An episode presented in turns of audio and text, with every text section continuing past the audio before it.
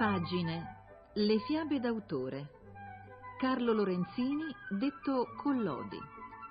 Lettura di Milena Vukotic. Barba Blu. C'era una volta un uomo il quale aveva palazzi e ville principesche e piatterie d'oro e d'argento e mobilia di lusso ricamata e carrozze tutte dorate di dentro e di fuori. Ma quest'uomo per sua disgrazia, aveva la barba blu. E questa cosa lo faceva così brutto e spaventoso che non c'era donna, ragazza o maritata che soltanto a vederlo non fuggisse a gambe dalla paura. Fra le sue vicinanti c'era una gran dama la quale aveva due figlie, due occhi di sole. Egli ne chiese una in moglie, lasciando alla madre la scelta di quella delle due che avesse voluto dargli ma le ragazze non volevano saperne nulla e se lo palleggiavano dall'una all'altra non trovando il verso di risolversi a sposare un uomo che aveva la barba blu. La cosa poi che più di tutto faceva loro ribrezzo era quella che quest'uomo aveva sposato diverse donne e di queste non s'era mai potuto sapere che cosa fosse accaduto. Fatto sta che Barba Blu, tanto per entrare in relazione, le menò insieme alla madre e a tre o quattro delle loro amiche e in compagnia di alcuni giovinotti del vicinato in una sua villa dove si trattennero otto giorni interi. E lì fu tutto un metter su passeggiate, partite di caccia e di pesca, balli, festine, merende. Nessuno trovò il tempo per chiudere un occhio, perché passavano le nottate a farsi fra loro delle celie. Insomma, le cose presero una così buona piega che la figlia minore finì col persuadersi che il padrone della villa non aveva la barba tanto blu e che era una persona a modo e molto per bene. Tornati di campagna, si fecero le nozze.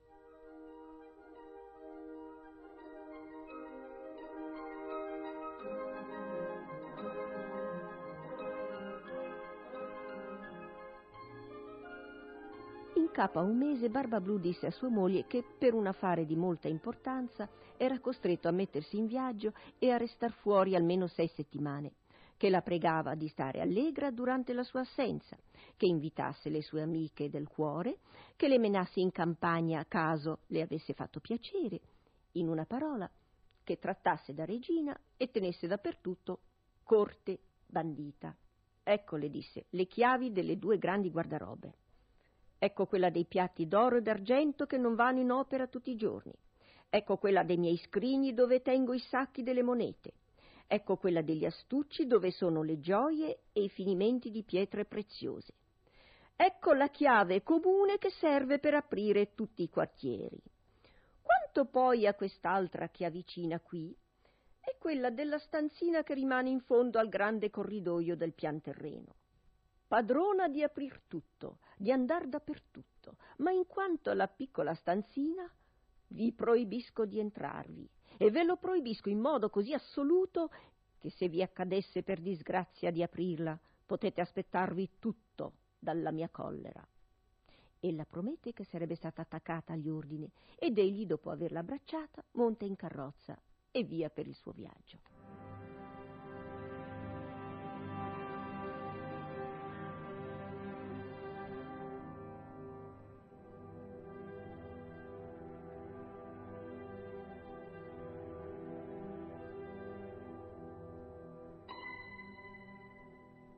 Le vicine e le amiche non aspettarono di essere cercate per andare dalla sposa novella, tanto si struggevano dalla voglia di vedere tutte le magnificenze del suo palazzo, non essendosi arrisicate di andarci prima, quando c'era sempre il marito, a motivo di quella sua barba blu che faceva loro tanta paura. Ed eccole subito a sgonnellare per le sale, per le camere e per le gallerie, sempre di meraviglia in meraviglia salite di sopra nelle stanze di guardaroba, andarono in visibilio nel vedere la bellezza e la gran quantità dei parati, dei tappeti, dei letti, delle tavole, dei tavolini da lavoro e dei grandi specchi dove uno si poteva mirare dalla punta dei piedi fino ai capelli e le cui cornici, parte di cristallo e parte d'argento, e d'argento dorato erano la cosa più bella e più sorprendente che si fosse mai veduta. Esse non rifinivano dal magnificare e dall'invidiare la felicità della loro amica, la quale invece non si divertiva appunto alla vista di tante ricchezze, tormentata com'era dalla gran curiosità di andare a vedere la stanzina del pian terreno e, non potendo più stare alle mosse senza badare alla sconvenienza di lasciare lì su due piedi tutta la compagnia, prese per una scaletta segreta e scese giù con tanta furia che due o tre volte ci corse poco non si rompesse l'osso del collo. Arrivata all'uscio della stanzina, si fermò un momento ripensando alla proibizione del marito e per la paura dei guai ai quali poteva andare incontro per la sua disubbidienza ma la tentazione fu così potente che non ci fu modo di vincerla. Prese dunque la chiave e, tremando come una foglia, aprì l'uscio della stanzina. Da principio non poté distinguere nulla, perché le finestre erano chiuse, ma a poco a poco cominciò a vedere che il pavimento era tutto coperto di sangue accagliato, dove si riflettevano i corpi di parecchie donne morte e attaccate in giro alle pareti. Erano tutte le donne che Barba Blu aveva sposate e poi sgozzate una dietro l'altra. Se non morì dalla paura fu un miracolo, e la chiave della stanzina che essa aveva ritirato fuori dal buco della porta le cascò di mano. Quando si fu riavuta un poco, raccattò le chiavi, richiuse la porticina e salì nella sua camera per rimettersi dallo spavento. Ma era tanto commossa e agitata che non trovava la via a pigliar fiato e a rifare un po' di colore. Essendosi avvista che la chiave della stanzina si era macchiata di sangue, la ripulì due o tre volte, ma il sangue non voleva andar via. Ebbe un bel lavarla e un bel strofinarla con l'arena e col gesso. Il sangue era sempre lì, perché la chiave era fatata e non c'era verso di pulirla per bene. Quando il sangue spariva da una parte, rifioriva subito da quell'altra. Barbablù tornò dal suo viaggio quella sera stessa raccontando che per la strada aveva ricevuto lettere dove gli dicevano che l'affare per il quale si era dovuto muovere da casa era stato belle accomodato e in modo vantaggioso per lui. La moglie fece tutto quel che poté per dargli ad intendere che era oltremodo contento del suo sollecito ritorno.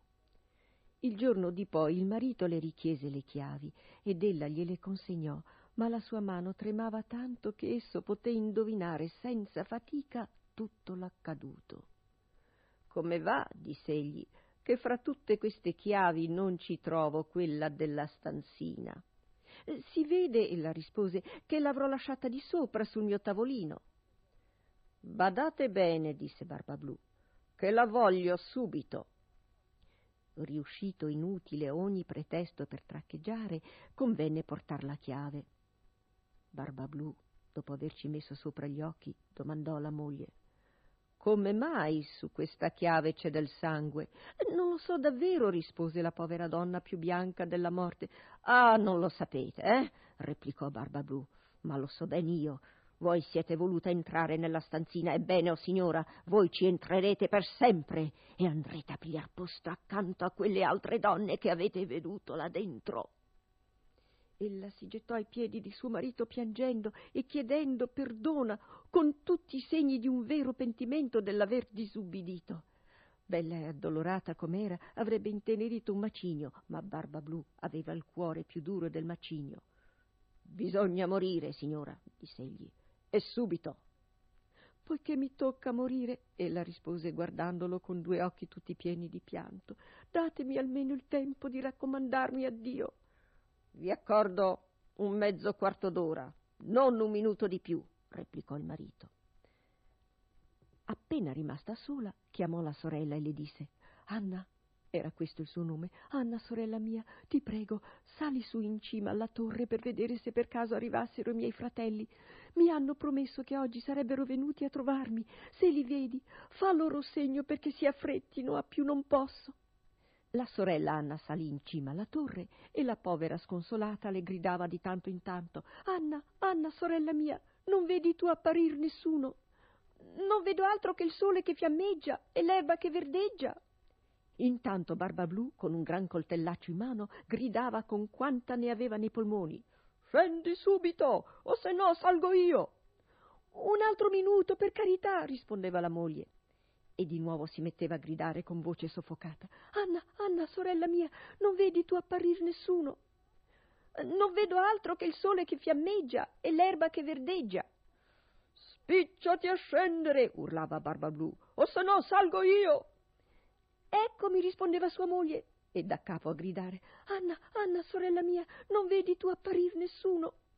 Vedo, rispose la sorella Anna, vedo un gran polverone che viene verso questa parte. Sono forse i miei fratelli? Ahimè no, sorella mia, è un branco di montoni. Insomma, vuoi scendere sì o no? urlava Barbablù. Un altro momentino, rispondeva la moglie e tornava a gridare. Anna, Anna, sorella mia, non vedi tu apparir nessuno? Vedo, ella rispose, due cavalieri che vengono in qua, ma sono ancora molto lontani.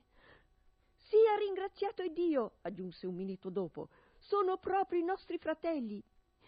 Io faccio loro tutti i segni che posso perché si spiccino e arrivino presto. Intanto Barbablù si messe a gridare così forte che fece tremare tutta la casa.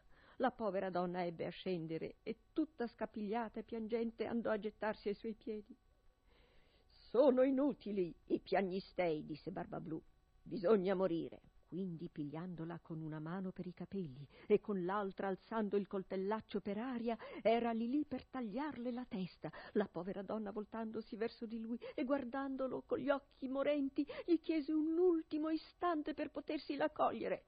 No, no, gridò l'altro, raccomandati subito a Dio. E alzando il braccio, in quel punto fu bussato così forte alla porta di casa che Barba Blu si arrestò tutto a un tratto. E appena aperto si videro entrare due cavalieri, i quali, sfoderata la spada, si gettarono su Barba Blu. Esso li riconobbe subito per i fratelli di sua moglie, uno dragone e l'altro moschettiere, e per mettersi in salvo si dette a fuggire ma i due fratelli lo inseguirono tanto a ridosso che lo raggiunsero prima che potesse arrivare sul portico di casa. E costì con la spada lo passarono da parte a parte e lo lasciarono morto. La povera donna era quasi più morta di suo marito e non aveva fiato di rizzarsi per andare ad abbracciare i suoi fratelli.